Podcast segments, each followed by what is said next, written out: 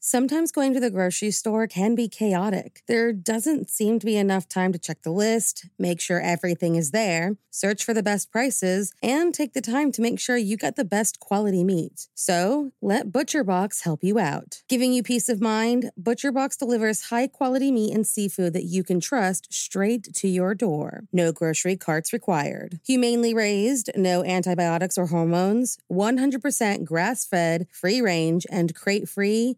What more can you ask for? What about free shipping, customized box plans, exclusive member deals, recipe inspirations, tips, and tricks? You really can't go wrong with ButcherBox. Sign up at butcherbox.com slash morningcup and get our special deal. ButcherBox is offering our listeners a free for a year offer plus an additional $20 off. Choose salmon, chicken breasts, or steak tips free in every order for a year. Sign up today at butcherbox.com slash morningcup and use code morningcup to choose your free for a year offer plus get $20 off your first order. Hi, I'm Daniel, founder of Pretty Litter. Cats and cat owners deserve better than any old fashioned litter. That's why I teamed up with scientists and veterinarians to create Pretty Litter. Its innovative crystal formula has superior odor control and weighs up to 80% less than clay litter. Pretty Litter even monitors health by changing colors to help detect early signs of potential illness. It's the world's smartest kitty litter. Go to prettylitter.com and use code SPOTIFY for 20% off your first order and a free cat toy. Terms and conditions apply. See site for details. There were two more murders 15 miles When away. police in the arrived, they found the of Miami. telephone and a electricity lines weird described by one investigator as reminiscent of a weird religion. Morning. Cup of murder. There are some events, tragic events, that will be remembered forever. Not just the event itself, but the lasting impression and change that it made on our world. On April 20th, 1999, the shooting at Columbine occurred. So, if you like your coffee hot but your bones chilled, sit back and start your day with a morning cup of murder.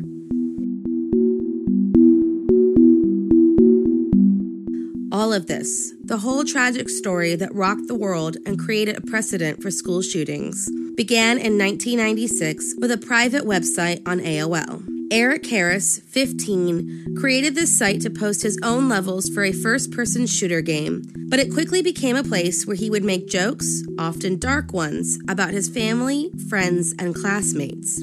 Eric's partner in crime was friend Dylan Klebold, and together the boys would cause mischief, commit acts of vandalism, and make deadly plans with handmade bombs. In 1998, the website had new posts posts about a murderous plot towards those who had wronged the boys, even calling out one in particular, Brooks Brown. Brooks's parents got authorities involved, and upon viewing the site and its contents, a search warrant of Eric's home was drafted but never submitted. The boys were arrested in January of 1998 after breaking into a van and stealing tools and computer equipment. They were sentenced and made to attend anger management programs. They were released early because of how well they were responding. Realizing his site was getting him into trouble, Eric then reverted it back to gaming and started recording all of his private thoughts in a journal. In this journal, discovered after the massacre, police found long methodical preparations beginning as early as November of 1997. Their schoolwork also showed signs that something was brewing under the surface. Poems written from the perspective of a bullet, short stories about a man killing students, and video production assignments about hitmen, weapons, and shooting. In separate videos found after the massacre, the boys detailed their plans and reasons for the massacre, where they hid their weapons, and how they kept their parents in the dark. And just 30 minutes before the attack, a goodbye video where they apologized for their actions.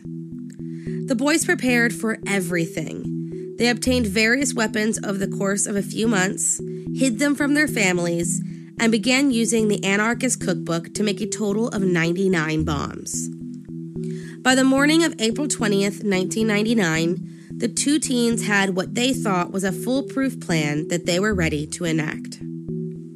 The first thing the boys did was place two duffel bags containing propane bombs in the cafeteria with a detonation time of 11:17 a.m. Two backpacks filled with pipe bombs, aerosol canisters, and small propane bombs were placed in a field about two miles away, set to detonate just before the cafeteria bomb. As a distraction for the fire department, and around 11:10 a.m., the boys arrived at Columbine High School, both cars containing bombs set to detonate at noon. The bombs alone would have been enough to take the lives of close to 500 students had they detonated like planned. While they waited for the explosion, Eric and Dylan armed themselves with the collected weapons and donned trench coats over their t shirts. Eric's read Natural Selection, while Dylan said Wrath. 1117 passed and the cafeteria bombs failed to detonate. So, at 11:19 a.m., the boys formed their new plan and walked into the school's entrance with their guns ready. First poised to die were Rachel Scott and her friend Richard Castaldo, who were both having lunch on the grass near the school's entrance. Both were shot multiple times. Rachel died instantly, while Richard fell unconscious and was left paralyzed below the chest. Once inside, Eric aimed down the staircase and shot towards three students who were about to walk up the stairs. Daniel Rohrbough was killed, and Sean Graves and Lance Kirklin were left injured. At this time, Dave Sanders, a teacher and coach at the school, heard the gunfire and began warning students in the cafeteria. Students were shot while sitting at the grassy hillside adjacent from the stairs, but all were able to survive the attack. Over the course of the shooting, many students were left injured and a handful survived by playing dead. And teachers were able to evacuate a handful of students through exits throughout the school. There was even a student, Aaron Hancey, who was being brought from classroom to classroom to perform first aid on students who had been hit. Art teacher Patti Nielson, thinking it was a loud prank or a video being filmed, walked out into the hallway to tell the students to knock it off. When she and student Brian Anderson opened the door, they were both injured by gunshot and ran to the library to alert students inside and call 911 on the library phone. This library would soon become the scene for the climax of the Columbine shooting. At 11:29 a.m., Eric and Dylan entered the school's library where 52 students, two teachers, and two librarians hid. They began terrorizing and picking off students at random. Some died instantly while others were left to bleed on the floor. They targeted most of their anger on the jocks of the school, but were not above shooting those who never wronged either of them in any way. Those to lose their life were as follows Rachel Scott, 17, Daniel Rohrbough, 15, Dave Sanders, 47, Kyle Velasquez, 16, Steven Curnow, 14, Cassie Bernall, 17, Isaiah Shoels, 18, Matthew Kechter, 16, Corey DePooter, 17, Kelly Fleming, 16, John Tomlin, 16, and Lauren Townsend, 18. 10 of the 13 murdered took place in the library alone, and 20 were wounded within the school. As the boys left the library, they began aimlessly walking through the school, looking at their handiwork. They shot into random classrooms and peered through the windows at the hiding students while smiling and laughing. They went back to the library to watch their car bombs detonate, which was, by then, empty of all surviving students except for two. At 12:02, they shot through the window at police. Fire was returned, but no one was injured.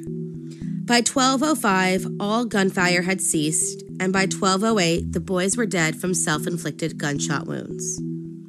In total, 188 rounds were fired that day in Columbine High School, and when all was said and done, it was considered the worst school shooting in U.S. history. In the years following the Columbine shooting, there were more deaths attributed to the massacre in the way of suicide or addiction.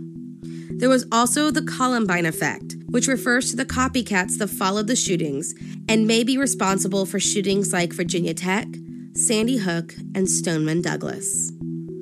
For years, officials and experts have tried finding a reason for the shooting. Mental illness and bullying seem to be the most obvious choice, but things like metal music, Marilyn Manson in particular, movies like Pulp Fiction and Natural Born Killers, and video games were all blamed as well.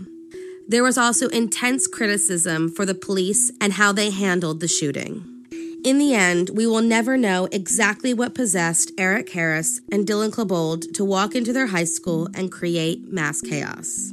A quick side note this is an extremely small snippet of the terrible events that unfolded on April 20th, 1999. It was a horrible and incredibly detailed day where many lost their lives.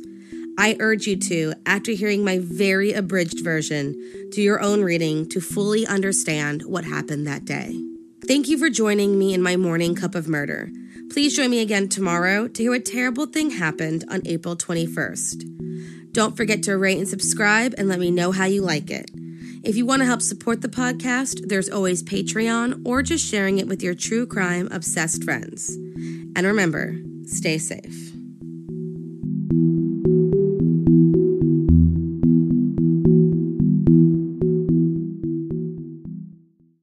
Thank you for listening to Morning Cup of Murder. This is a daily podcast that tells you what happened on this day in true crime history. In short, easy to listen to episodes that you can finish on your commute or while you enjoy your morning coffee. So make sure you check back every morning. My name is Korina. I am the creator and host. You can find Morning Cup of Murder on Twitter, Instagram, and Facebook. I have also set up a Patreon where you can donate a small monthly contribution to the podcast. All those links are in the episode description. Thank you again and have a wonderful day. Sick of being upsold at gyms? My guy, you're currently a base member. For $90 more, I can upgrade you to our Shred membership. For $130 more, you'll be a Swole member. And for just $300 more, you'll reach Sweat Platinum. At Planet Fitness, you'll get energy without the upsell. Never pushy, always free fitness training and equipment for every workout. It's fitness that fits your budget. Join Planet Fitness for just $1 down and $10 a month. Cancel anytime. Deal ends Friday, May 10th. See Home Club for details.